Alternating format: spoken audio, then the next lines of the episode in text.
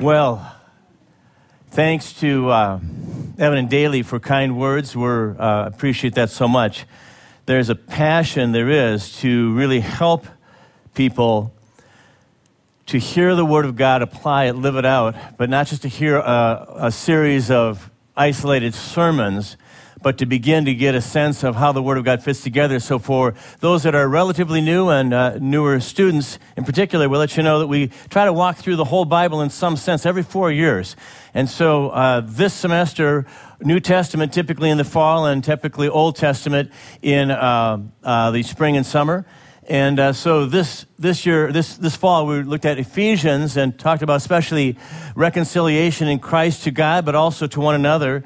And now we're looking at Jesus and we're really coming at how do we live out a real servant lifestyle day to day. So we're going to talk today about being with Jesus on the road to Jerusalem. Uh, where is our true home and what does that mean for right now? Jesus said this If anyone would come after me, he must deny himself, take up his cross daily, and follow me. That's out of Luke 9 23. And what does this mean? So let's pray and let's look at it. Father, we ask in Jesus' name that you would take words from 2,000 years ago in a very different culture and different situation and help us to see what indeed these words mean today and help us to understand how to live out a life of actually following you in our world today. In Jesus' name we pray. Amen. So Jesus calls disciples. We'll look this morning at what are the responses to Jesus' call the first response to his call is to recognize Jesus. So, what happens here in, uh, in every synoptic gospel, we call Matthew, Mark, and Luke the synoptic gospels because they have the same view, right? From Greek for syn and, and, and optic, optical, right? They have the same view of the life of Jesus, and then John being a little bit different. So, all three the, uh, the kind of the pinnacle moment is when they recognize who Jesus is. So look at Luke chapter 9, verses 18, 19, and 20, where this happens in the Gospel of Luke. Once, when Jesus was praying in private and his disciples were with him, he asked them, oh, Who do the crowd say that I am?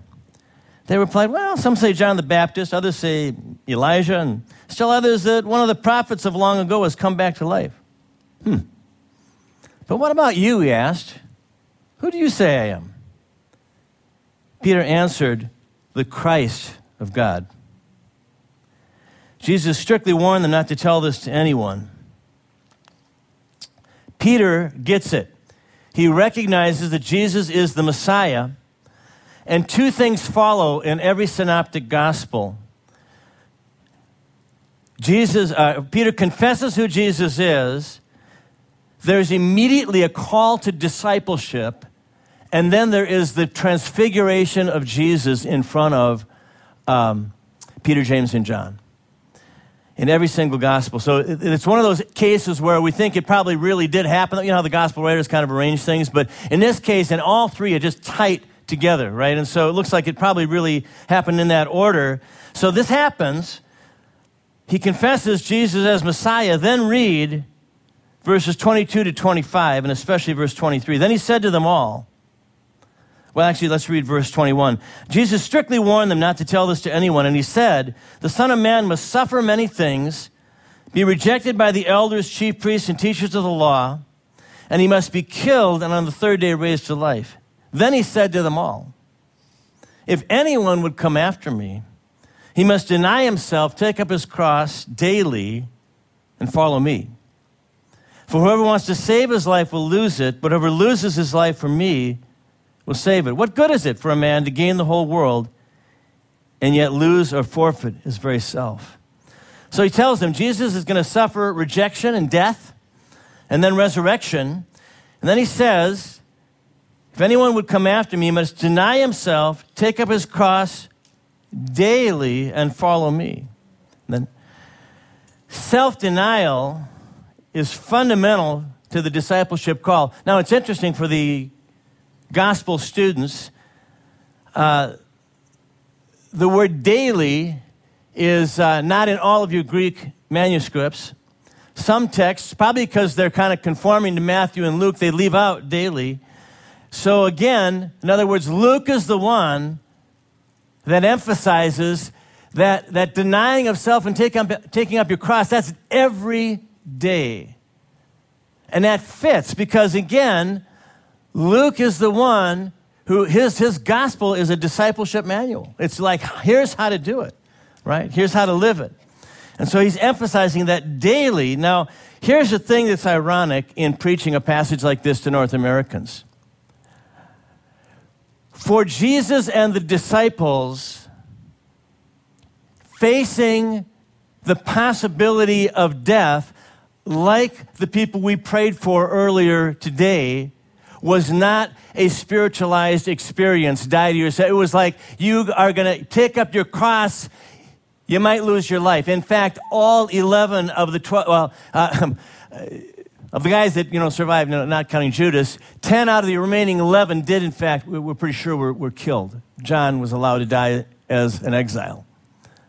They lost their lives. So, you know, giving up your life, like for a Christian in Sudan or uh, the Karen that are still in uh, the country of origin, the possibility of death is real. But for us, probably they're not going to kill you for following Jesus here. You might get a little embarrassment or, you know, somebody snub you. Taking up our cross, we have, I think, correctly spiritualized it, recognizing that what we need to do is we need to die to ourselves, right? We need to slay the sin in our lives daily. To take up your cross then is to pray, Lord, kill in me anything that opposes your glory. Right? Do that, Lord, daily. I'm uh, in my 60s, been walking with the Lord since uh, 18. I'm a pastor, and I study the Bible. I still have to slay my old nature daily. right? It's not, you don't grow out of that spiritually. You slay, you, you die to yourself daily, take up your cross, and follow Him. Normal, not superstars. Normal discipleship is to follow Jesus where He would go. Now, this is just an application. This is not preaching the point specifically for you. But on one of the mornings, I was reflecting on this verse for myself. Instantly, instantly, a face and a person came to mind in my life who is particularly difficult to reach. And I realized that for me, the application that day, if I was going to follow Jesus, it was going to be to walk toward that person with the gospel in some way right? And so this is not just a theoretical, I offer you my life, Jesus, okay, great, all right. Now I'm going to do my day. No, it's to follow what, what, you know, what is Jesus? In John, it says, Jesus said, I do what I see the Father doing.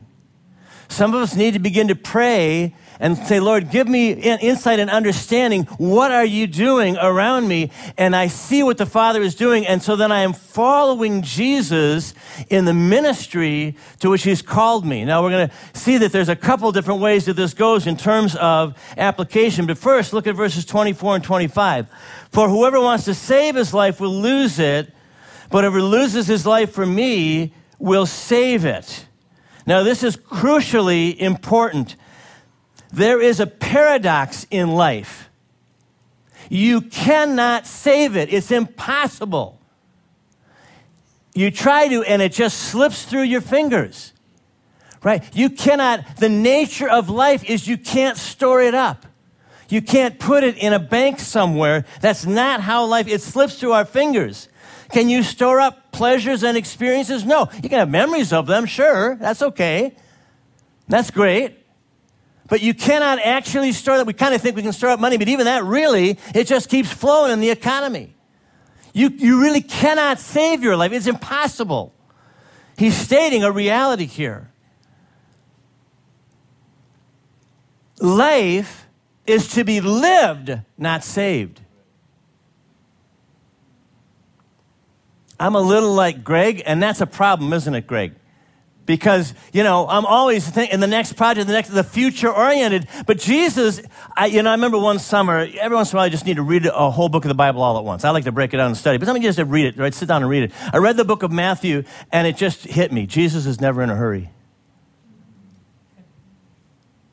I mean, he had to save the whole world. He got a lot of stuff to do. No no. No he's never in a hurry. Why? Because he's watching what the father's doing and, you know, sometimes you see the big ministry opportunity and he's focused on this little kid over here. Never in a hurry. Why? You see that you're following Jesus. He's not trying to store up something. He's just, he's going to live his life. He lived that way. He showed us how to do that. When we give up, when we live our lives, we say give up our life for Christ. Not really, right? When we live our life for Christ, we tie into eternity to what's going to matter forever and we actually do save our life, ironically, he says, for eternity. I, I really, I know this makes some people nervous when I say this, but you know, I mean, like, we really don't know that much about heaven, okay? Just get over it, okay? So, okay. So it really is very mysterious. We don't really exactly know how this thing works. You know, will we in, you know, outside of time in the fourth dimension? I used to be a math major, you know, in the fourth dimension? Okay, whatever. I don't know. But we do know that he's letting us in on a secret that we can't hang on to our life, but if we lose it for him, somehow there is something that lasts forever. You know, people, are like, oh, it's such a hard call. It's, it's not a hard call, it's reality. You can't save your life anyway. You lose it for Him, and in some mysterious way, the impact of your life is stored up eternally. You're not giving up anything that you can hang on to.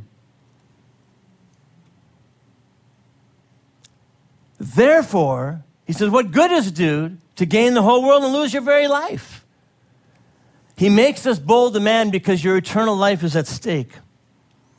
So here's how it applies. And there's, there's once I see what is offered, I can suffer any loss knowing I have Christ.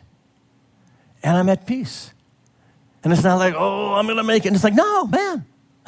no, I've got Jesus. I've got, I don't even fully know what it looks like, but I've got eternity resident in my being. So here's where we want to say this so clearly and so compassionately, and we're all the same.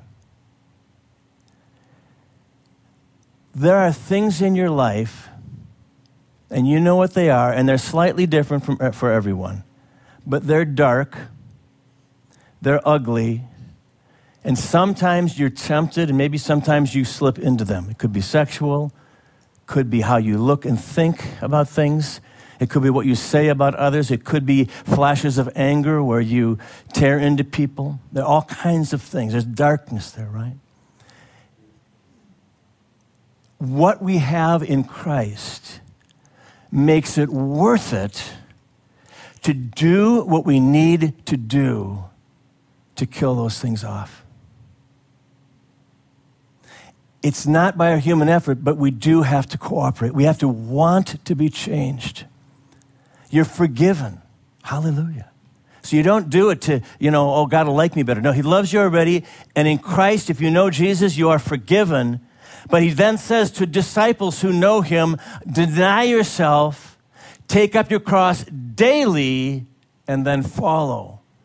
So that the darkness that you face in your soul, it's unique to you, but it's not unique to you because we all face it if we're going to be disciples, friends, we're going to have to learn how to encourage one another in denying the darkness.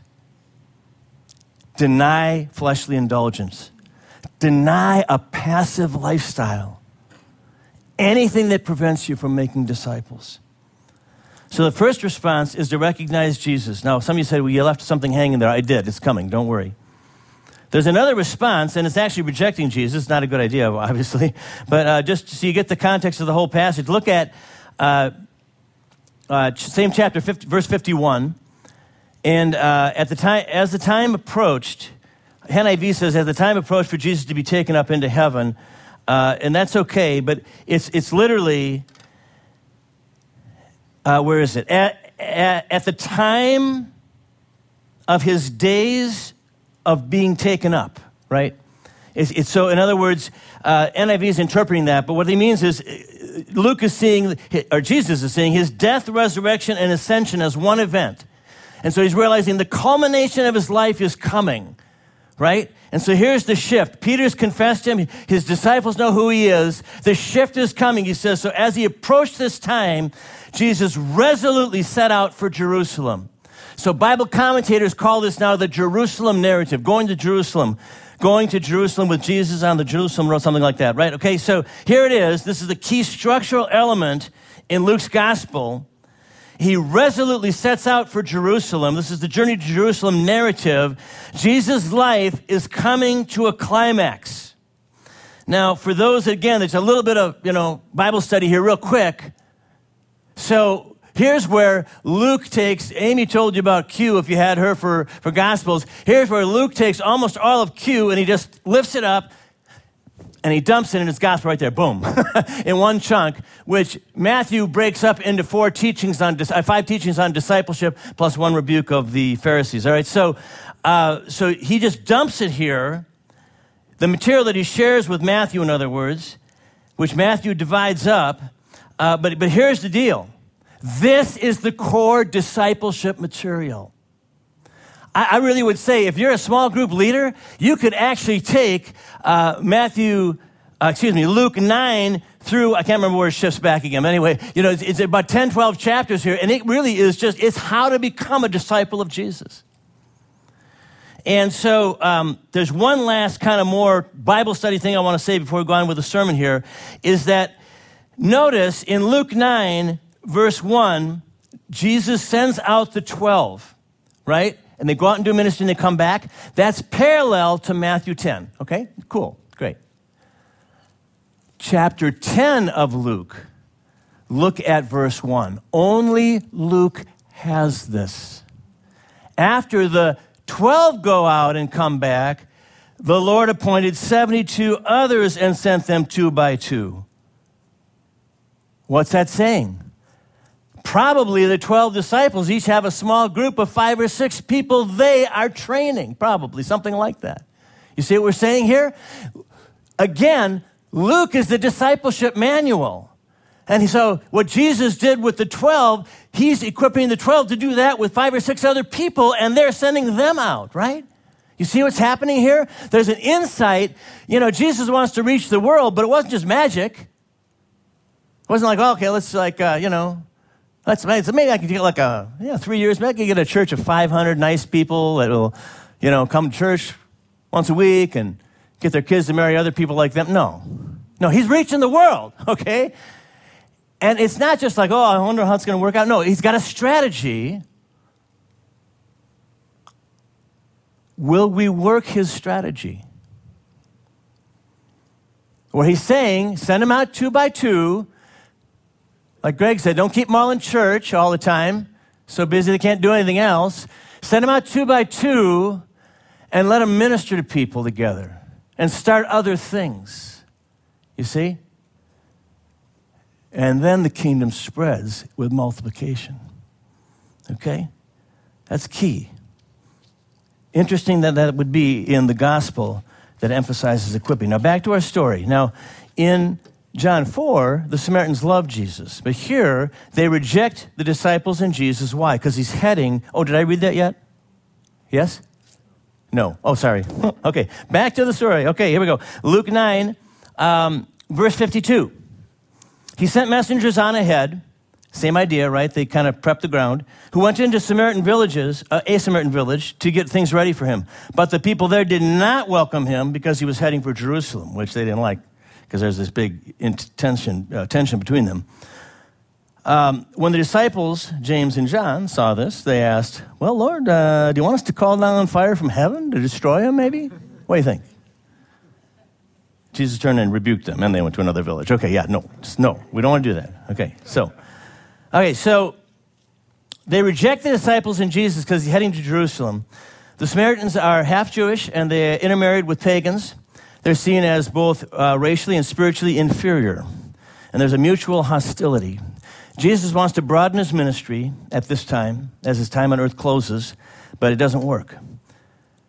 Luke doesn't dwell on the fact that the Samaritans didn't respond. He, he dwells on the disciples' reaction. Should we call down fire? Now they're thinking of uh, first or Second Kings chapter one, where um, Elijah does this.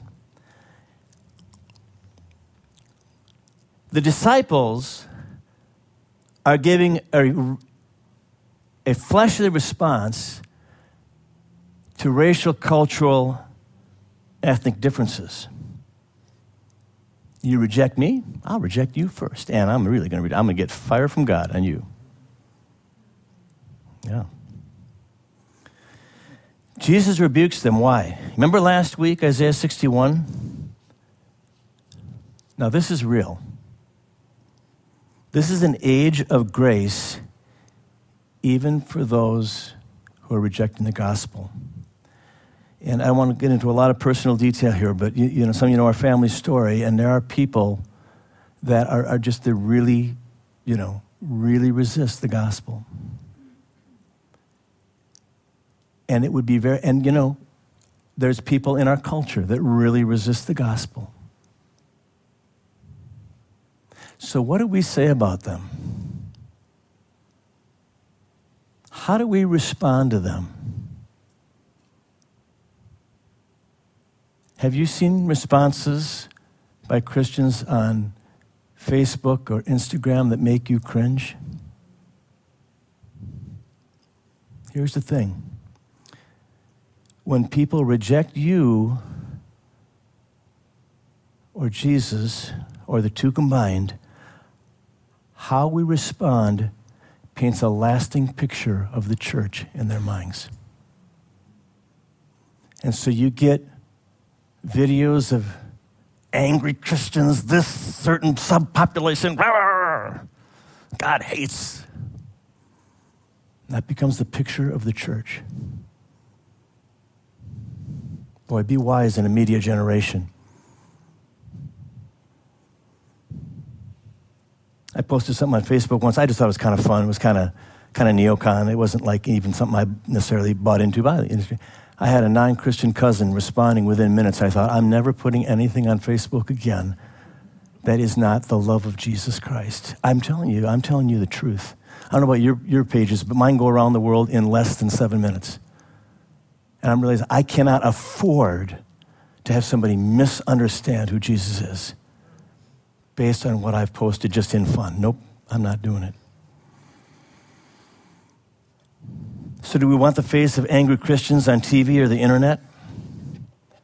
What does Jesus do? How does he respond to Jerusalem's rejection? He bawls. Oh, if only you knew what could have happened. It's the age of grace and of broken hearts. How we respond to rejection paints a permanent picture of the church. Let's make it a picture of grace and beauty and of a broken heart for those in need. One more response that Luke gives us, and let's look at verse 57. Now, this is kind of interesting. Okay. See if this reminds you of anybody. Maybe yourself. No, hopefully not. Verse 57 on to the end of the chapter, Luke 9. As they were walking along the road, a man said to him, I will follow you wherever you go. Jesus replied, Okay, but foxes have holes and the birds of the air have nests, but the Son of Man has no place to lay his head. okay, just, just you know. okay, great. He said to another man, Well, follow me. The man said, Well, uh, sure, but let me go and bury my father. Listen to this. Jesus said, ah, Let the dead bury their own dead, but you go and proclaim the kingdom of God. Whoo! Whoa. okay. Still another said, Well, I'll follow you, Lord, but first let me go back and say goodbye to my family. That's not a good translation. It's, um, let me go back and settle my affairs. There's a business nuance to the word used here.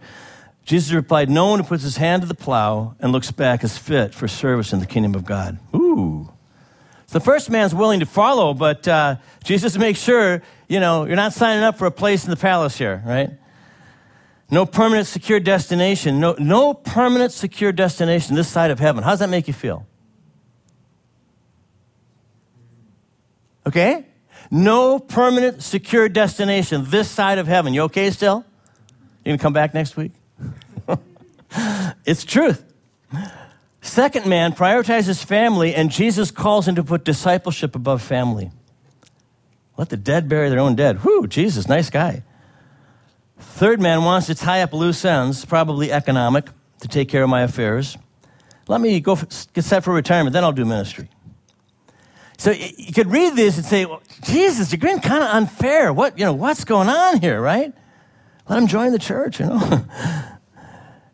but again, what, what is Jesus offering?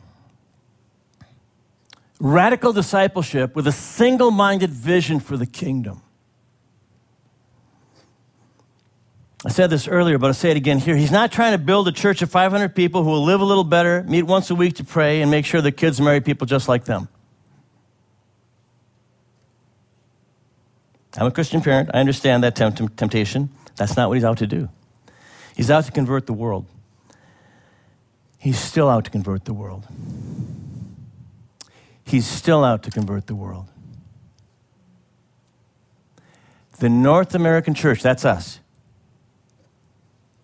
We have freedom, money, education, and opportunity.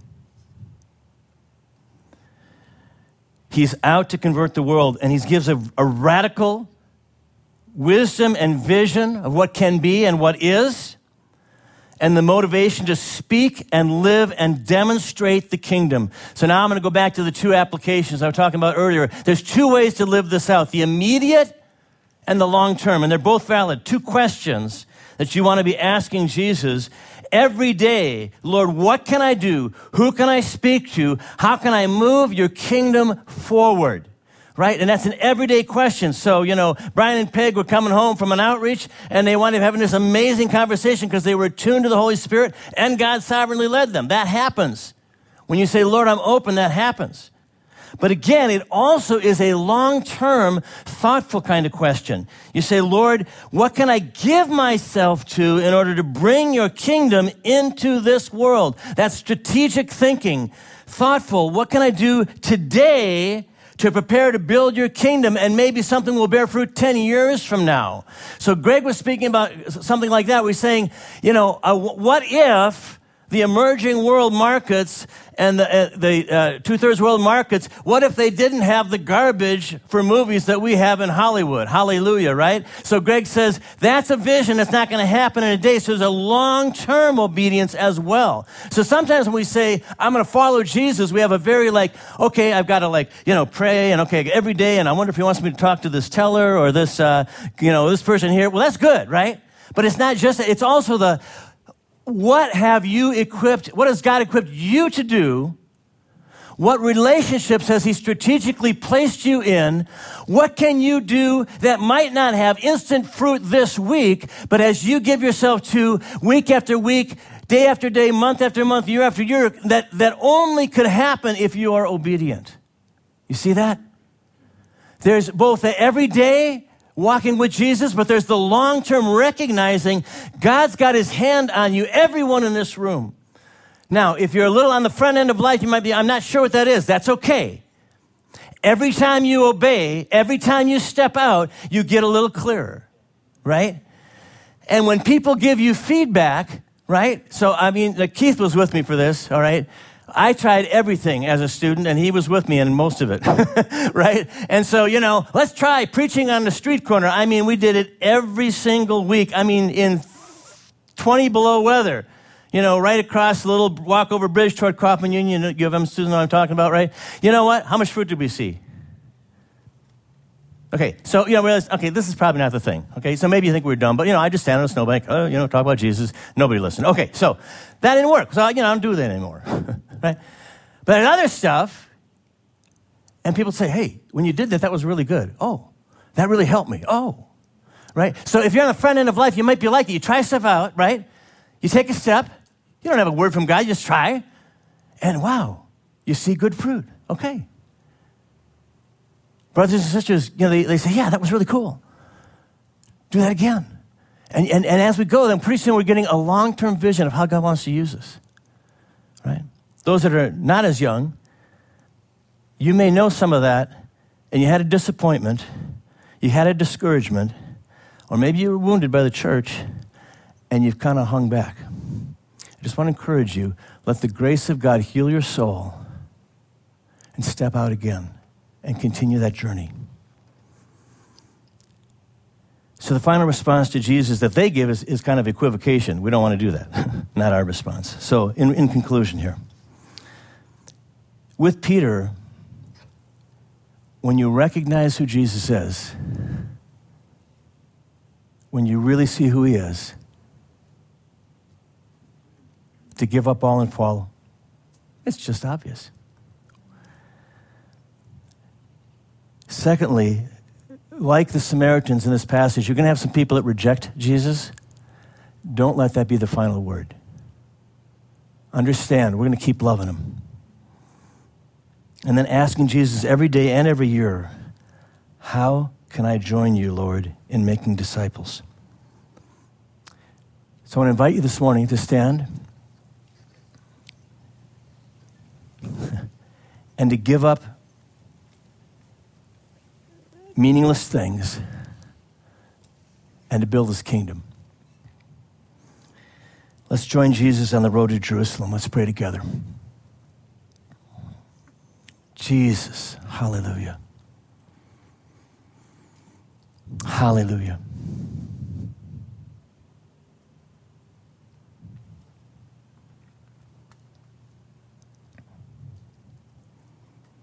Everyone in this room and those on live stream, I want to encourage you. Maybe get a little bit quiet in the room you're in.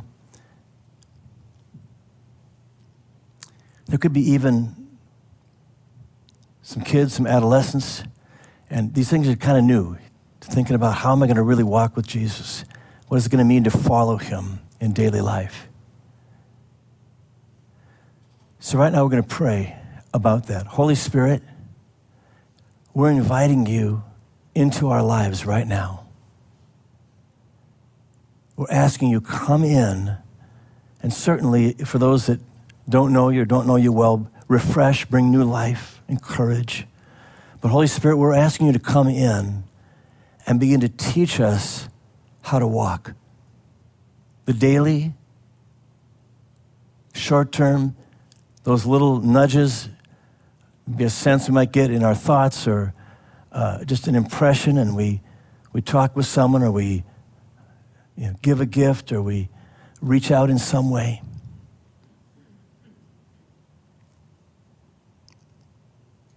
Lord, as we're all before you right now, I ask for each one that you would just put faces in their minds right now or names, people that you're putting before them in these days. But Lord, we also pray for the long term.